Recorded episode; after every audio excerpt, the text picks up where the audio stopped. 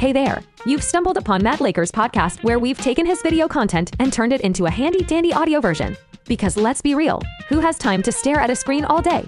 And because we care about your auditory experience, we've even thrown in some groovy background tunes to really immerse you in the vibe. Put it on blast while you jog, cruise in your car, or even use it as a lullaby before hitting the hay.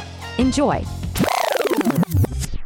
Hey guys, this is Matt here. In this video, I want to talk about what is the best country in the world. And this is because I've got this question recently from somebody, and somebody said, Hey, what do you think is the best country in the world? You've lived in um, so many different countries by now. Uh, what do you think? What is the best one? And I want to refer to my realization that I've had when I talked with an older friend a couple of years back who is a wise man. He's traveled all across the world. And I've asked him, hey, you know what? What is the best country? And then he gave me a great perspective on that. And he said, look, there's no one best country.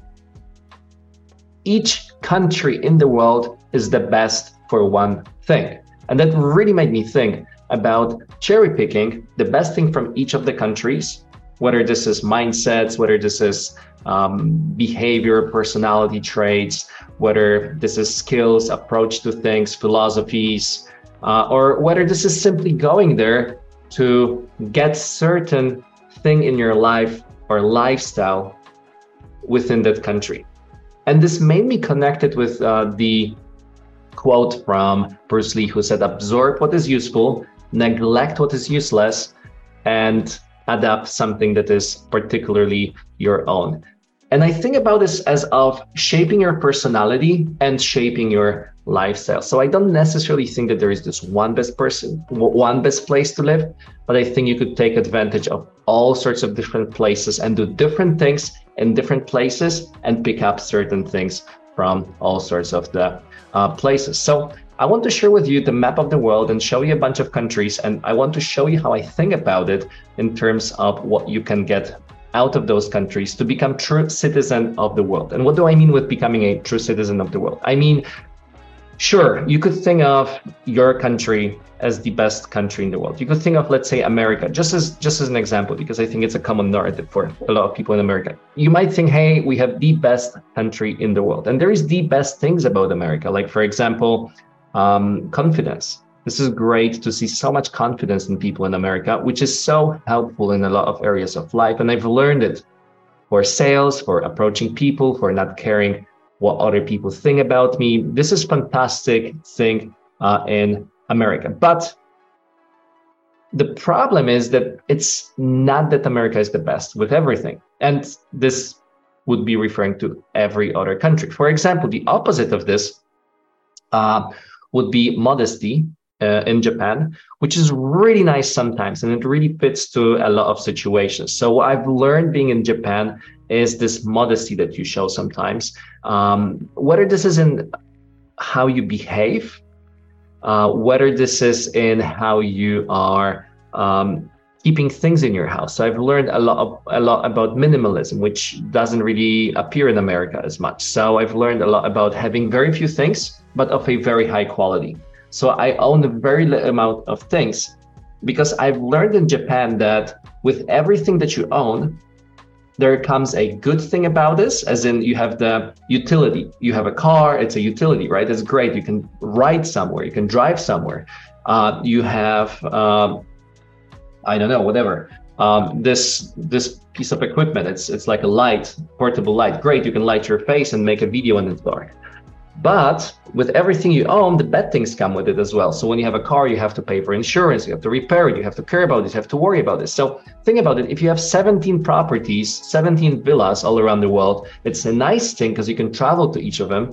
But you also have some headache thinking about maintaining them, thinking about, I don't know, like a local tribe uh, squatting your place if it's in some super remote location. Um, it's a bit of a joke, but it's not um, you, have all this headache and sure you could say no i have I'm, I'm rich i have people managing those properties. I mean sure you probably do but um, look with the more stuff you own there is more responsibility and, and, maintenance coming in. Even the portable light that i have here i have to charge it right?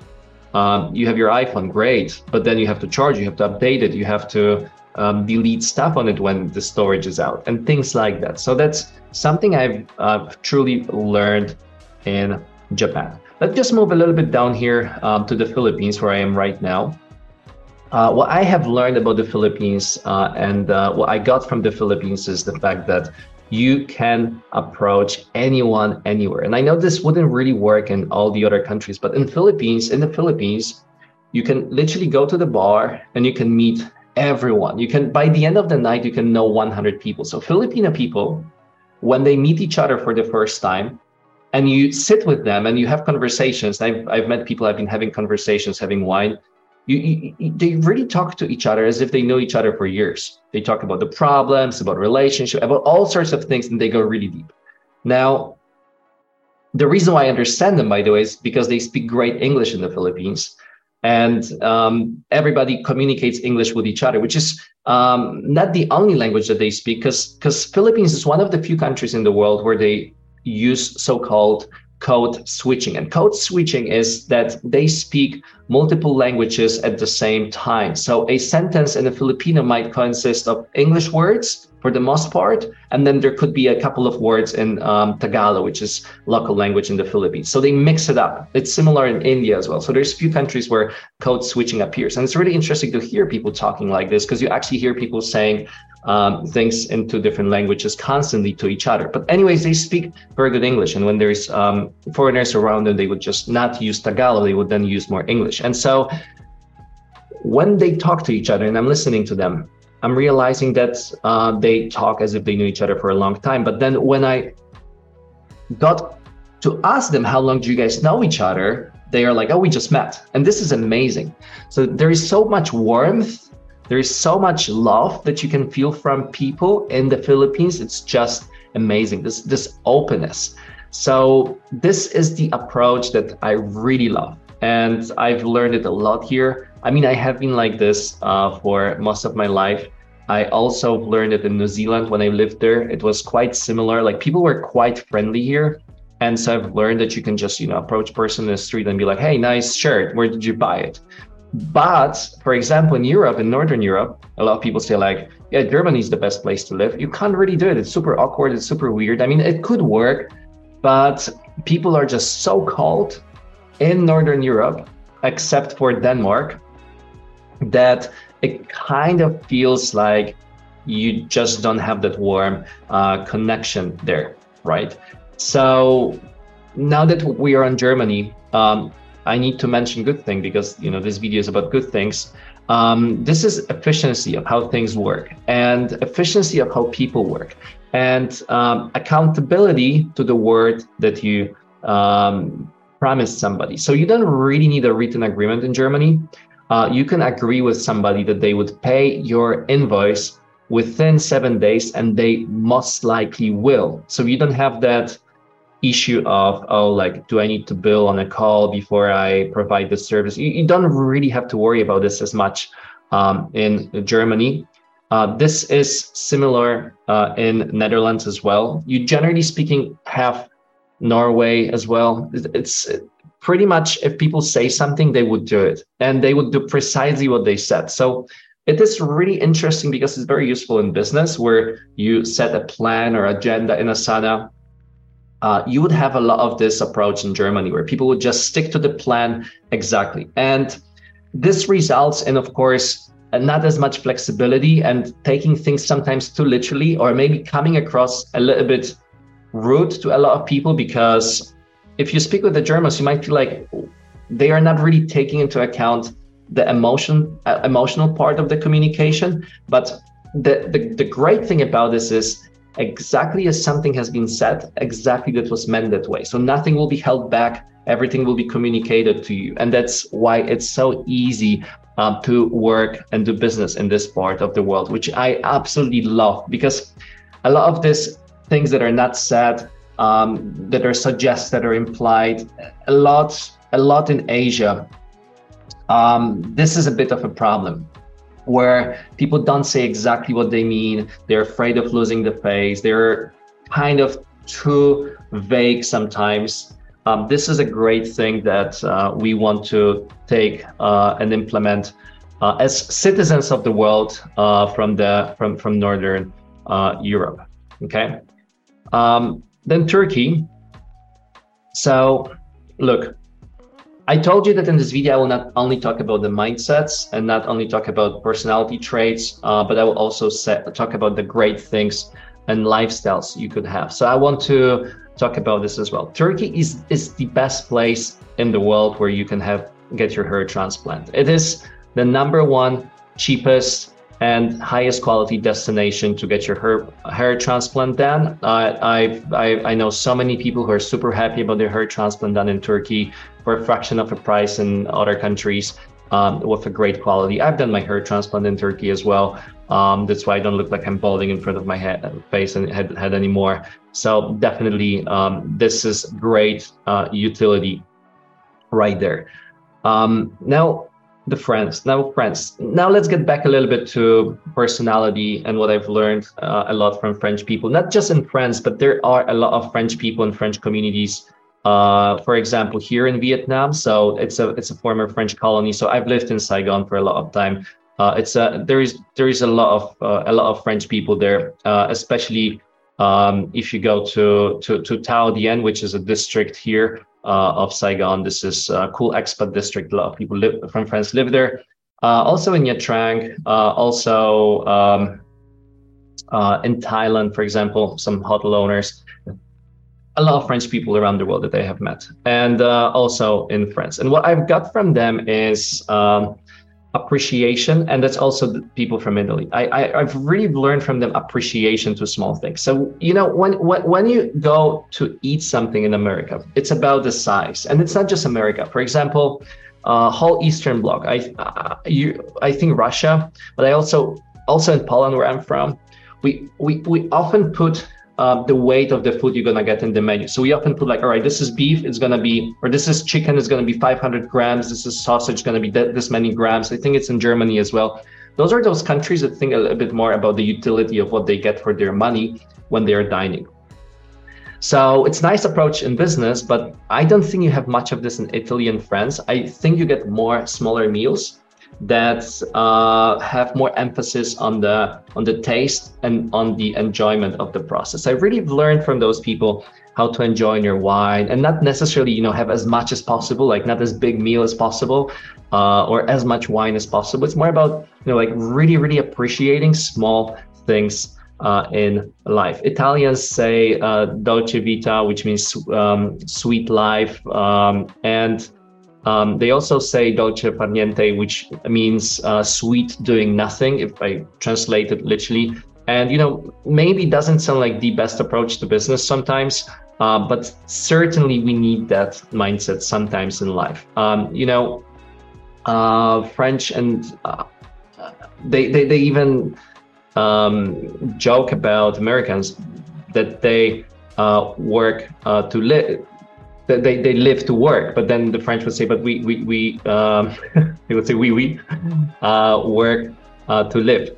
Uh, which again it's maybe not necessarily the best approach in business but definitely people need it sometimes. They need this appreciation of the moment. They need this appreciation of small things and uh, uh, some life enjoyment you know just taking it slow and appreciating small things. And I actually have seen this in Japan as well, which, uh, you know, funny enough, Japan would be considered this hustle culture where, where people overwork themselves to death. But I actually have seen appreciation of little things in Japan a lot. So, for example, um, they have terms that they coin for things like a hot bath, um, which is the the process of just taking a bath. But they put so much emphasis on this. This is like the whole thing. You know, it's a, there's a term for this.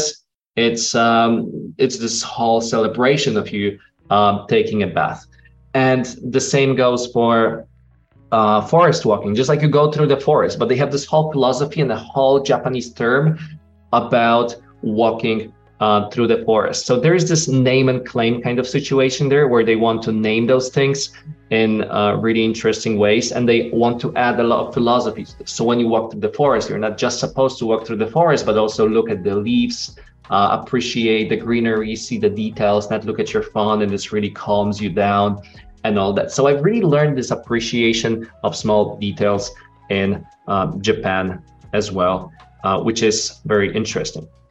Um, now I want to go to Vietnam. Uh, it's right here. Um, so what I have learned in Vietnam is um, maybe surprising for a lot of people, but they're really good in business and math. So when I calculate numbers with people in Vietnam, um, they're really, really smart about this. So uh, when we calculate numbers um, towards the future, um, they have showed me so much. Um, I don't want to use word um, sneaky because it's a bad word. I want to use word of like smart, clever calculation of the numbers. That's that's what I want to say. So I have I have seen amazing calculations when I've dealt with the Vietnamese uh, when it comes to numbers uh, in business. And uh, generally speaking, what is really nice about Vietnam as well, and it's nice to learn, it's just kind of super safe anywhere. So there is no really bad neighborhoods. Um, you kind of have safe areas anywhere uh, you go. Nothing really can happen to you. And that's something what I also like about uh, Thailand. Uh, it's really, really, really, really safe. You just feel so safe when you're there. Um, also in Japan, um, you can kind of. I mean, I'm not suggesting you should do it, but I've seen people and friends just leaving their phone on a on a table before you know going to bathroom and coming back, and the phone would still be there. Um, so again, it's maybe a little bit exaggerated for for, for Thailand when I say that. Um, definitely not the case for Vietnam, but for Thailand, maybe a little bit exaggerated. But I feel like it's just you just just feel so so safe and laid back uh, when you're in there. Then Singapore. Wow, Singapore, it is a lot to learn about how to run a country in a transparent way and a lot about the futuristic design of um, planting a lot of greenery in the city and generally speaking, speaking create, creating a great uh, community in the country. Um, Australia, what I've liked about Australia is uh, how laid back people are. It's just so nice to see a Western country where people are actually just laid back. Similar to New Zealand, but Australia has this kind of like a bolder, laid back twist to it.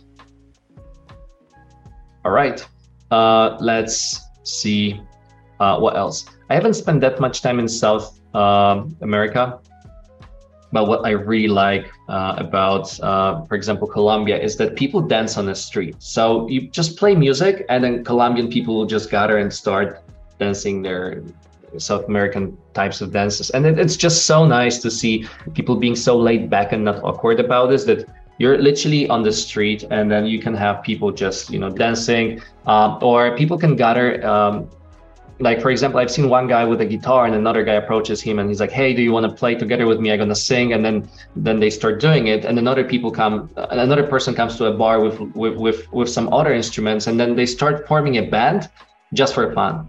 And so i've i've really enjoyed that um that thing about south america. It's about uh, people and and how they approach this. So yeah, let's uh, maybe let me maybe finish up uh, with Poland because uh, this is where I'm from. I don't want to make this video too long because I think you got this point after you know like 20 minutes of me talking about this that there is no one best country, but each country is the best about one thing. I think about Poland, it's um, this interesting approach to being able to work hard and party hard. So what I've seen, and that's that's interesting in this culture. I mean, this is my culture um, where I've originated, but there is this kind of ability of people to work and hustle a lot, but then they're not kind of that boring in the evening. They're not like, okay, we've been working all day, so now we're gonna be boring in the evening. They're more like we've been working all day, but they're but now we're gonna be partying hard, and that that's that's that's nice to see this kind of bipolar approach to to to, to pushing things, but also having fun um, later. All right, I have to mention UK because it's here, and I'm, I, I promise I'm done uh, talking about countries. Um, ah, and I've lived in the Netherlands, so maybe a quick one, and that's it. UK, the best place to start a business, not in terms of taxes, but in terms of how easy it is. This is how all the countries should learn on how you how easy it should be to manage your business, how cheap accounting can be, because it's just so straightforward and not complicated. A lot of other countries are so behind in their old-fashioned uh, system of accounting that is uh, maybe suitable to 1950s. UK is really, really uh, amazing when it comes to to running a business. Just so simple. Uh, Netherlands, I mean, how you design your cities, um, construction, and cycling around super smart super fun as well all right let me finish on that because there is uh, i don't know like 195 countries in the world so um, i will probably take all day to talk about this but um, all in all what i wanted to bring to your attention is this idea of picking the best things you know learning and absorbing these mindsets becoming that person um, of uh, you know what you've learned in those countries being a little bit more laid back as you've learned from australians but being bolder as you've learned from the americans but being smart about numbers as you've learned from the vietnamese and how you can help each other as much as the vietnamese do. And um, you know being modest and not having too many things as the japanese and being able to party after work as the poles and being too able to create systems and follow them as the germans and so on and so on. So this is what you can absorb and this is the best stuff you take from out, out of those countries becoming and forming yourself as the citizen of the world. Uh, and then secondly you don't need to spend all the time in one country. I think it is generally speaking good to for example choose a country where you do business. Like for example northern europe i like to do a lot of business uh, in that area which is which which is german speaking region. And um, i like to work there because of the work ethics um, but maybe not the best place during the winter, right? Then maybe you might consider staying in Thailand for the winter, but it doesn't mean again that you need to establish your business uh, in Thailand. So you, again, it doesn't mean that you have to do your hair transplant in Thailand. You could go go to Turkey for that, and so on and so forth. So you can really take a lot of things um, in terms of not just absorbing the culture, but in terms of lifestyle from all of those countries. I hope this gave you some new perspective on things Thanks for watching the video and tuning in. I'll see you in the next one. Take care.